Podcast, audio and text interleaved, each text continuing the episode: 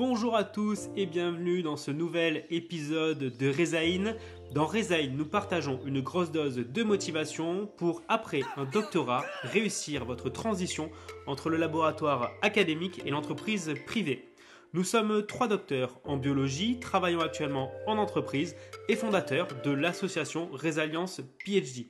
À travers Résalience et ce podcast Rezaïn, nous partageons notre expérience afin que vous puissiez trouver avec succès votre prochain poste.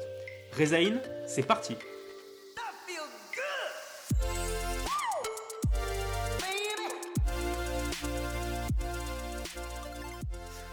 Bonjour à toutes et à tous, ça y est, c'est le huitième épisode de Rezaïn, c'est à peine croyable, euh, surtout que là on a augmenté le, débit, hein. vous en avez euh, un tous les, euh, tous les 15 jours, et aujourd'hui j'ai le plaisir d'être avec Asia. Salut Asia Salut Alexis, moi je suis tout aussi excitée effectivement de tourner ce podcast avec toi et franchement ça va être du lourd. Eh bien, on espère. En tout cas, on va faire, on va faire en sorte. le sujet du jour, fait de ta recherche ton business. Euh, pourquoi est-ce qu'on a voulu traiter cet épisode? Parce que euh, on pense qu'aujourd'hui, euh, en, tant que, en, tant que, en tant que doctorant, en tant que PhD, le, côté, le côté vente peut paraître péjoratif alors que ça fait dès maintenant partie de votre, de votre quotidien. Pourquoi est-ce qu'on a voulu traiter ce sujet avec Asia?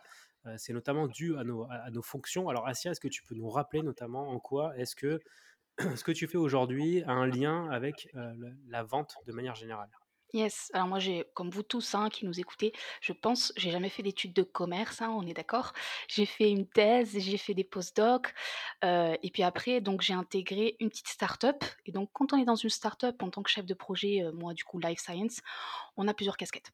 Alors, j'ai pas dans, mes fonctions, dans mon contrat au départ, il n'y avait pas de partie commerciale, hein, je te dis Alexis. C'est quelque chose que j'ai intégré au fur et à mesure, mais vraiment par volonté. En fait, je voyais mon chef, je voyais l'alternant en école de commerce, je disais, mais tiens, ça vous dit, je, peux intégrer vos réunions, je peux, j'étais curieuse, j'avais envie d'apprendre, et puis tout le côté un peu relationnel, le challenge du commercial, ça me plaisait bien. Et aujourd'hui, figure-toi, au bout d'un an, la partie commerciale fait, fait partie de mon job, ça doit représenter 30-40%. Eh ben, écoute, très bien. Et moi, ben, commercial, c'est mon métier. Euh, donc, euh, pareil, hein, pas du tout de parcours euh, issu d'école de commerce ou de formation dans, dans la vente. j'ai un parcours 100% académique, licence, master, doctorat. Et suite à ma thèse, je suis directement parti dans le privé sur des fonctions commerciales. donc, preuve en est qu'on peut être recruté en tant que commercial sans avoir rien vendu de sa vie. en tout cas, aucun objet, objet physique. Mais ça, on va, on va en parler puisque dans, le, monde de la recherche, on, tourne quand même beaucoup autour de, la vente. Et ça va notamment être euh, la, première partie qu'on souhaite, euh, aborder. Euh, la vente, aujourd'hui, c'est vrai que pour beaucoup de laboratoires ou de personnes dans le monde académique, peut être un mot péjoratif, pas forcément reconnu à sa juste valeur. Alors que finalement, dans, les faits, quand on prend un peu de recul, euh, aussi bien quel que soit euh, le poste, hein, aussi bien en doctorat, en postdoc, euh, vos responsables, les directeurs d'équipe, de laboratoire, tous à un, moment ou un autre sont, sont, obligés de, vendre ou de se vendre. Et on va vous donner des exemples très concrets, peut-être commençant avec l'exemple du doctorant ou du postdoc aujourd'hui. Asia, comment est-ce qu'un postdoc, dans, quoi est-ce que son quotidien, un, doctorant ou un postdoc est amené à, à vendre ou à se vendre? Yes, je veux dire, quand vous êtes doctorant ou postdoc, vous avez un projet de recherche, voire plusieurs. Vous travaillez dessus très très dur. vous devez à chaque fois argumenter quand vous obtenez un résultat et que vous y croyez à fond, vous argumentez parce que vous dites cette hypothèse elle fonctionne, que ce soit auprès de votre directeur de recherche, que ce soit auprès des réunions de labo, que ce soit auprès des séminaires, face à des jurys. vous valorisez vos résultats. votre projet de recherche c'est votre bébé, vous le défendez, vous répondez à des questions, on vous challenge, on vous bouscule, vous êtes là toujours à tenir bon, à, à, prouver que ce que vous faites c'est génial parce que vous y croyez, que les résultats que vous obtenez clairement vont aboutir à des choses superbes, etc. etc. Donc sans arrêt, vous avez cette niaque-là quand vous avez ce projet-là de le défendre tout le temps, en toutes circonstances. Et c'est ça, en fait, qu'il faut garder, Alexis. Ça, on l'a tous. On l'a tous ce côté-là. Donc on vend, on vend notre projet sans arrêt. On vend, on le valorise. Les deux commencent par V. et pour moi, ils sont, ils sont complètement ils sont complémentaires.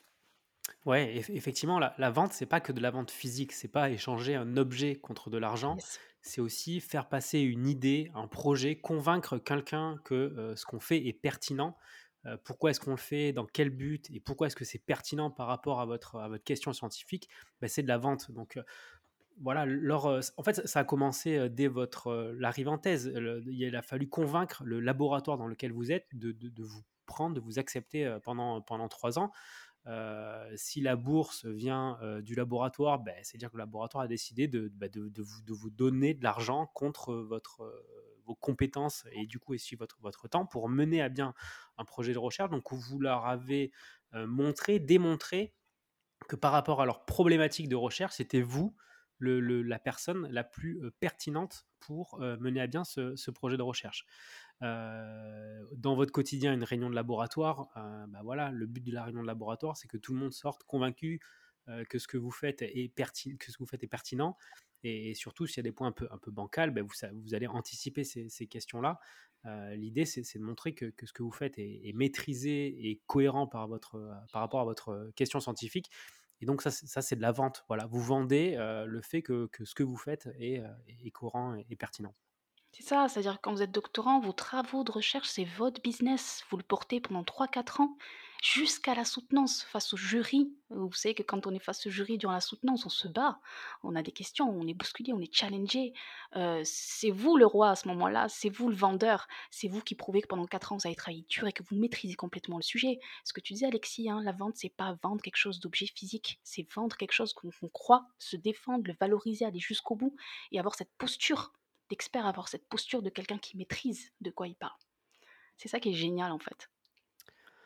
Tout à fait. Et, euh, là, on est au niveau du, euh, bah, doctorant hein, qui arrive à soutenir euh, sa thèse, mais si on monte d'un cran ou de deux crans, votre responsable, le directeur de l'équipe, le directeur du laboratoire, qui va quand même passer du temps à la fois dans des congrès scientifiques, à faire du réseau pour potentiellement faire naître des, des projets de, recherche, donc il va falloir les convaincre des partenaires euh, de s'associer à votre laboratoire, euh, bah, leur montrer qu'effectivement au sein du, laboratoire, de la structure, vous avez toutes les compétences pour justement mener à bien ce projet de recherche avec, un partenaire. la partie recherche de financement, bah, là pour le coup, hein, c'est écrire une demande de financement, donc c'est prouver un organisme financeur que en termes de, recherche, ce qui va être fait est, pertinent par rapport à, la thématique de la bourse là, pour le coup, on est, vraiment sur de, la vente presque pure et dure. Yes, et puis tu sais, quand enfin, on a tous été amenés à écrire pour des demandes de financement ou pour sa thèse, etc. Justement, pour l'exemple des demandes de financement, tu as vu que quand on écrit, on essaie de raconter une histoire. On met ça dans un contexte, on veut faire en sorte que ce soit écrit, que ce soit... Il y a quelque part un peu de marketing, de branding, tu vois. On le voit bien. Enfin, moi, je, me rappelle de mon chef qui était très fort pour raconter des histoires quand il, quand il faisait des demandes de financement. C'est dingue, tu partais d'un truc, et tu ressortais avec un autre truc où tu étais là, attends, c'est bien sûr que, que, tout ça, on va pouvoir le, faire parfois, tu vois. Mais si, on va y arriver. Mais l'histoire, on doit la raconter comme ça pour pouvoir la vendre, pour pouvoir convaincre. Donc c'est fou. Des fois, moi, j'ai des directeurs de recherche, franchement, je me suis dit, mais dans une autre vie, ils auraient pu travailler et faire du marketing, quoi, les gars. Ils auraient pu être commerciaux. C'est dingue. Vraiment, on a quelque part ça dans le sang. Il faut juste que ça se révèle. Tout à fait. Et pour, peut-être pour, mettre des mots sur ce que tu, euh, ce que tu décris, effectivement, le, le, côté de savoir raconter une histoire, ce qu'on appelle du, storytelling en fait. Hein. Euh, c'est voilà, raconter une histoire, faire passer un message, euh, non pas un message brut, mais l'édulcoré d'une histoire pour emmener les personnes qui nous écoutent vers son, son, propre objectif, qui est de faire passer un, qui est de faire passer un message. Euh, voilà, pendant les réunions de laboratoire, pendant les, congrès, euh, pendant euh, vous allez présenter un, poster. Et par rapport, juste pour revenir un, tout petit peu en amont, ce que tu disais de, savoir, enfin, se vendre, se mettre en avant, ses compétences, etc. C'est ce qu'on appelle du personal branding. voilà, c'est se présenter sous, sous, son meilleur jour. Exactement. En fonction de ses objectifs, des objectifs visés. Et je crois qu'on en, on en vient au point suivant, c'est-à-dire que jusqu'à maintenant, on parle effectivement de vendre ses, vendre ses travaux, vendre ses, ses, recherches, vendre ses résultats dans différents contextes. Là où ça devient un peu plus difficile pour le docteur qui a soumis sa thèse, c'est quand il s'agit de se vendre soi-même. Et on le constate tous les jours, Alexis. on le constate tous les jours que c'est dur. Tout à fait. Euh, ouais, ouais, avec les échanges qu'on a, qu'on a pu avoir avec certains d'entre vous, les différents coachings qu'on a, pu, euh, qu'on, a pu mener, euh, bah, se, vendre, c'est pas simple. Parce qu'en fait, se vendre, c'est un peu comme un CV. C'est pas juste débiter le même CV pour tout le monde, c'est adapter son discours en fonction de la personne qu'on a en face et des objectifs que elle, elle a. Heu et ça, c'est hyper important. Là, on rentre vraiment dans le cœur du sujet qui est la partie, heu, on va dire recrutement, entretien d'embauche qui va, j'imagine, vous intéresser le le plus. Le but, quand on vous pose ces questions, présentez-vous, heu, adaptez votre discours en fonction des objectifs de la personne que vous avez en face, de sa société. Heu, voilà, co commencez pas à expliquer votre sujet de thèse pendant, heu, 50 minutes disant que vous êtes quelqu'un d'extraordinaire parce que vous avez fait le meille meilleur western blot du monde alors qu'en face, en fait, ils vous recrutent pour du marketing ou, de la vente. Vous allez être mis sur la touche, heu, directement. Donc posez-vous les questions de quelles sont les priorités, les attentes de mon interlocuteur et présentez-vous sous votre meilleur jour par rapport à ça. Ça ne veut pas dire qu'il faut mentir, hein, attention, hein, euh, bien évidemment, il faut rester honnête, c'est hyper important. Mais en tout cas, présentez les arguments en fonction des objectifs qu'a votre euh, interlocuteur en face. Yes. Pour revenir aux erreurs, hein, qu'on constate, heu, assez souvent Alexis, notamment en coaching, CV, c'est terrible. C'est-à-dire que vous avez vraiment envie de parler de votre sujet de recherche. Postulez pour un job de consulting, par exemple, vous voulez vraiment parler de votre sujet de recherche, des techniques que vous avez fait et tout ça, vous en êtes fiers, hein, c'est ça que vous avez réussi à défendre durant votre thèse ou postdoc. Mais non, mais non les guys, non. Non, c'est là où il faut vraiment se poser les bonnes questions. Comme disait Alexis, qu'est-ce que vous vendez? Vous vendez des compétences transversales et en fonction du type de poste que vous postulez, ben, on va attendre de vous. On va attendre de vous des soft skills, on va attendre de vous des compétences. Il faut s'adapter. Il faut adapter complètement son CV et adapter, heu, l'entretien au moment où on pose la question: «Ben, parle-moi de ton parcours». Non, on ne mentionne pas une liste et ça, je l'ai eu mais beaucoup de fois où les gens mentionnent un listing un listing. J'ai fait une licence, puis j'ai fait un master, puis j'ai fait un doctorat, puis j'ai fait ci, et puis j'ai fait ça, puis aujourd'hui je postule, et puis tout va bien. Mais mon Dieu, ça, c'est le cas classique. Faites très, très, très attention. Très attention. Donc tout à l'heure, tu disais un truc, Alexis. Racontez une histoire, on revient à l'histoire en fait. Chacun de vous est unique, un parcours authentique, d'accord? Quand vous êtes face à un recruteur, c'est pas pour euh, lui parler euh, de vos compétences pures et dures, c'est de lui parler de vous d'abord. Qui, qui vous êtes? Vous êtes? Qu'est-ce qui fait de vous quelqu'un d'unique? Euh, Qu'est-ce qui fait que vous êtes parti faire des études en bio? Qu'est-ce qui fait qu'en master, à un moment donné, vous avez dit j'ai envie de faire de la recherche? Qu'est-ce qui fait que vous êtes allé en thèse? Qu'est-ce qui fait que raconter une histoire et raconter surtout mettez-y, j'ai toujours hein, de l'émotion. Vous êtes face à des êtres humains, vous n'êtes pas face à des machines. On passe pas encore des entretiens avec des, avec des IA. On a encore des êtres humains encore en face de nous et heureusement, hein, on est dans le boom de ChatGPT. Peut-être qu'un jour on aura une machine en face et elle vous répondra automatiquement. Non, non, vous avez des êtres humains qui ont euh, aussi des sensibilités, qui ont aussi des expériences, qui sont etc. Parler à des êtres humains. Ça c'est super important, Alexis. On, non, tout à fait. Et euh, surtout que par rapport aux, critères qui vont être euh, pris en compte pour euh, retenir votre candidature, évidemment, il va y avoir les compétences, les hard skills, les soft skills. Et dans les soft skills, il y a aussi le savoir-être, la façon dont vous êtes. Aujourd'hui, un recruteur, et plus vous montez, entre guillemets, votre interlocuteur est haut dans, dans, l'entreprise, il va pas venir vérifier si effectivement vous avez les compétences. Lui, ce qu'il va voir, c'est est-ce que cette personne, elle va pouvoir apporter à l'entreprise, est-ce qu'elle va être capable de s'intégrer à travers l'équipe, est-ce qu'elle va être moteur, est-ce qu'elle va pouvoir me permettre de sortir des nouveaux projets, euh, voilà, est-ce qu'elle va, est-ce qu'elle va euh, est-ce qu'elle va think out of the box en, bon français, voilà, enfin, challenger un peu le, le, statu quo, ou est-ce qu'elle va, voilà, se mettre entre les lignes et, et, tracer sa route. Euh, on a eu le très bon exemple avec le, le Visiodoc qui a été publié un peu plus d'un mois euh, maintenant, où euh, bah, Assiette a pu interroger le, vice-président de la, RD de chez Servier, donc un groupe pharmaceutique, et il me disait clairement à son niveau, quand il a un, candidat en face, ce qu'il regarde, c'est est-ce que la personne va pouvoir fitter avec l'entreprise? Bien sûr. et donc ça, il faut vraiment pas le négliger. Effectivement, les compétences, les hard skills sont importantes, mais les soft skills et lui, il disait, il le dit hein, dans, l'interview, euh, que clairement, dans son process de décision, les soft skills sont bien souvent plus importantes que les hard skills. Bien sûr, parce que vous êtes en compétition avec de super profils. Vous-même, vous êtes un super profil. Votre CV veut tout dire. Vous avez fait de longues études, vous maîtrisez des techniques, vous maîtrisez des compétences, etc. C'est pas, c'est pas le problème. Quand vous êtes face à un recruteur, vous devez vous vendre et le convaincre que vous êtes le meilleur candidat pour le poste. On a tout dit à partir de là. C'est de la vente, ok?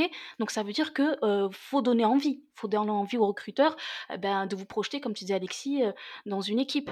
D'accord? Donc donnez-lui donnez-lui de la matière à se dire: «Mais super, celui-là, il est pas comme les autres». Attention Alexis, c'est ça, c'est-à-dire, je disais tout à l'heure l'émotion. Quand vous faites passer de l'émotion, il suffit parfois juste de faire sourire la personne, de le renvoyer vers des choses, heu, tu vois? De marquer, de mettre votre signature Que après, au bout de 10 ou ben, peut-être 3 ou 5 entretiens, elle se dit: «Non mais celle-là celui-là là que j'ai rencontré là, ce Alexis, il était pas comme les autres. Lui, il était différent». C'est sortir du lot, en fait. Mmh. C'est ça qu'il faut, en fait et ça, c'est super, super important. Tout à fait. Non, mais effectivement, les les, hem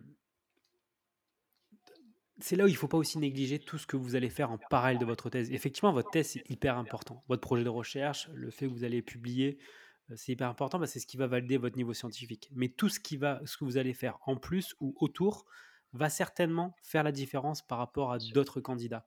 Heu, je sais pas moi, si vous êtes investi dans une association, que vous montez des projets, que vous, avez un compte Instagram et que vous faites de la vulgarisation scientifique et que vous avez 10 000 abonnés, vous voyez? Tout tout tout ce que vous allez faire autour de votre, de de votre projet de recherche à proprement parler, c'est ce qui va vous permettre de de de vous différencier. Une fois, j'avais assisté à une conférence, c'était je crois que c'était alors je sais plus comment s'appelait la personne, mais c'était une personne qui était chez chez Merck, très, très haut placé, un un si un site leader.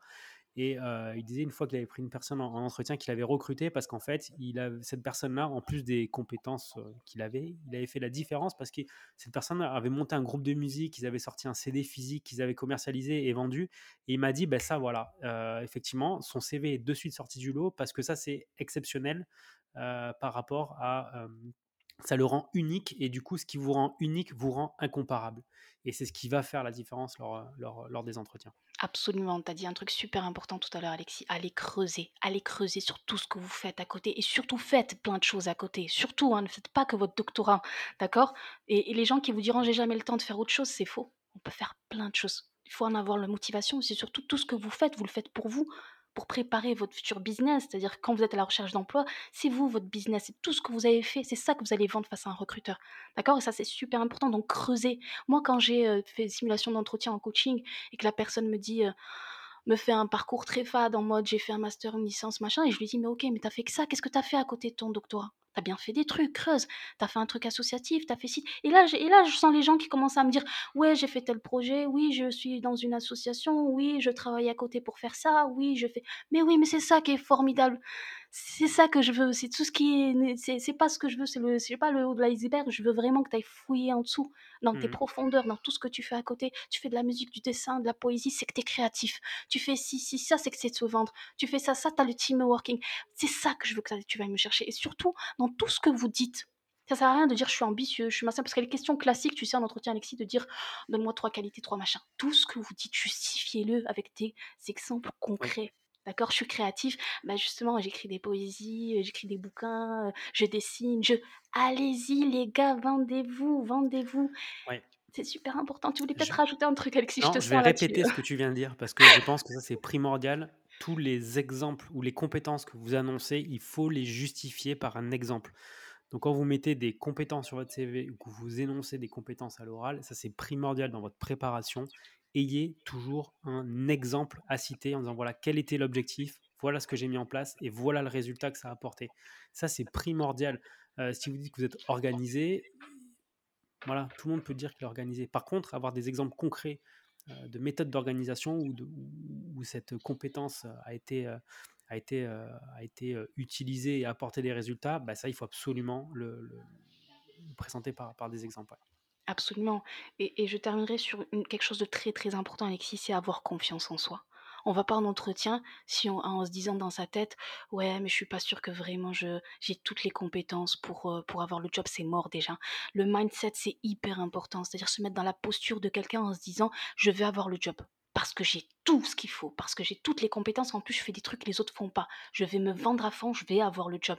C'est hyper important le mindset et je le sens bien en entretien, enfin quand je fais quand je fais mes coachings, quand je les prépare, je leur donne des conseils, je les débriefe sur, heu, sur le moment, heu, sur la question que que je leur ai posée à chaud, heu, tout de suite, ils repartent sur notre question et tout de suite, je sens qu'ils se mettent dans le bon mindset et tout de suite, ils sont beaucoup plus percutants.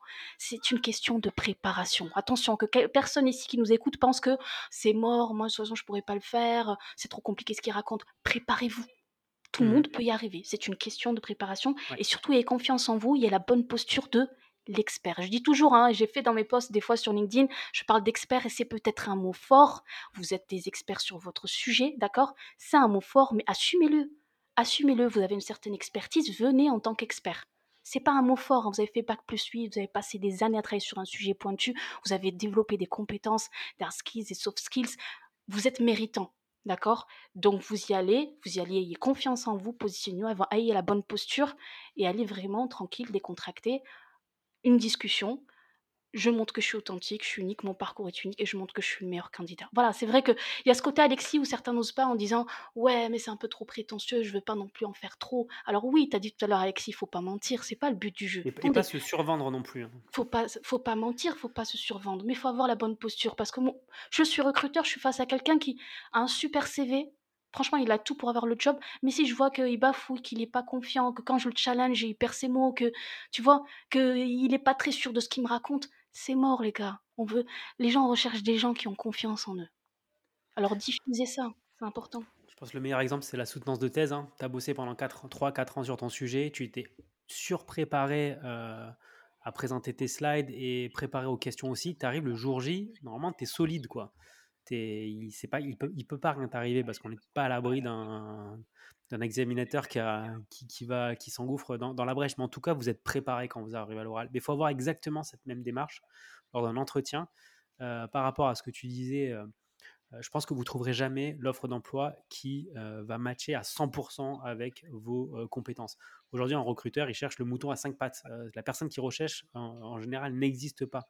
Donc, si vous pensez que, que sur la majorité des, compétences, vous les avez et que le reste, vous allez pouvoir l'apprendre.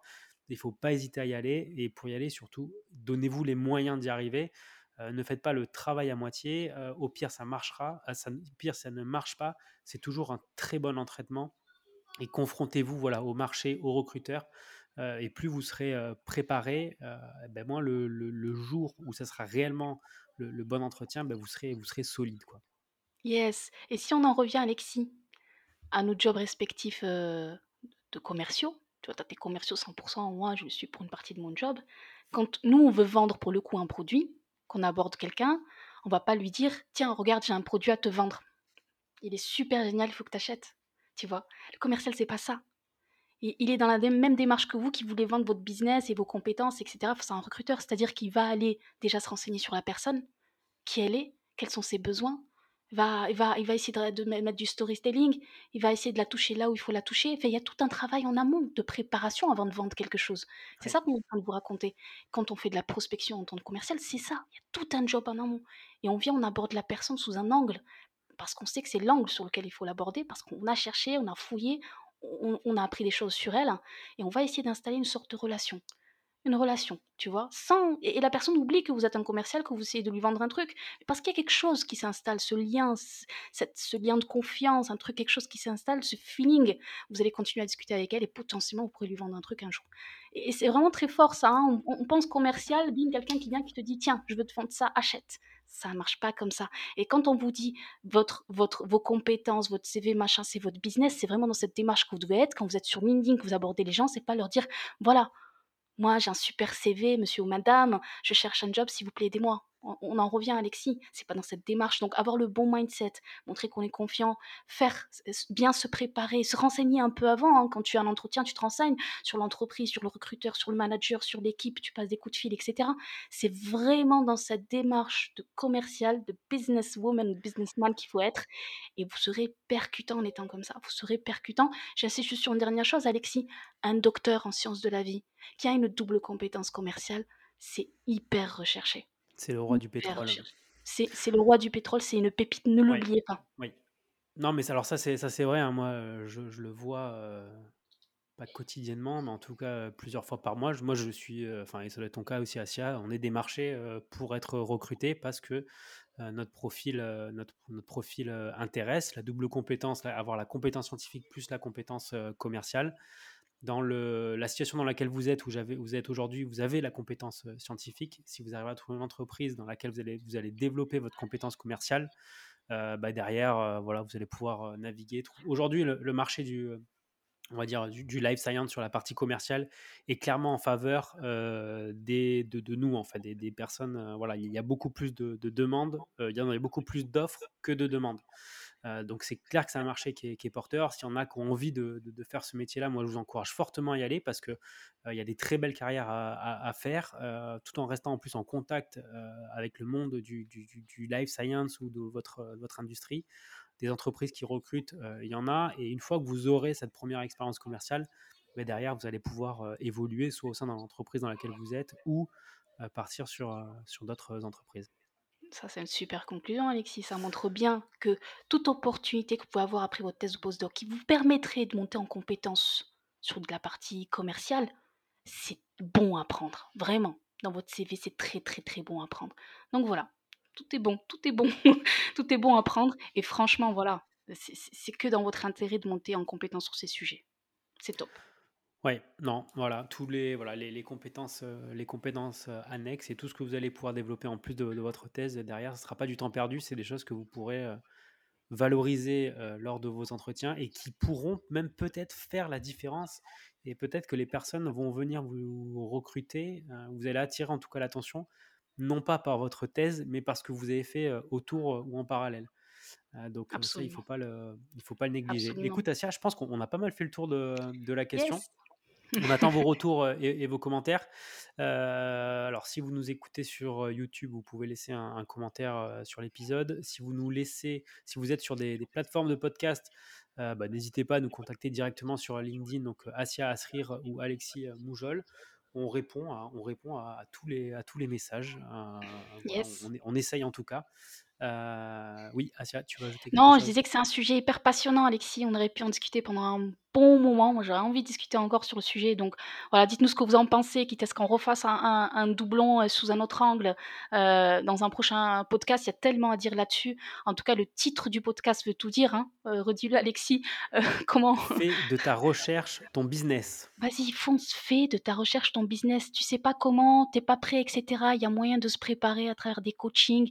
Viens nous demander conseil, on est là pour ça. Et on continue en tout cas avec Résalliance à faire plein, plein, plein de choses pour vous, Alexis. hein.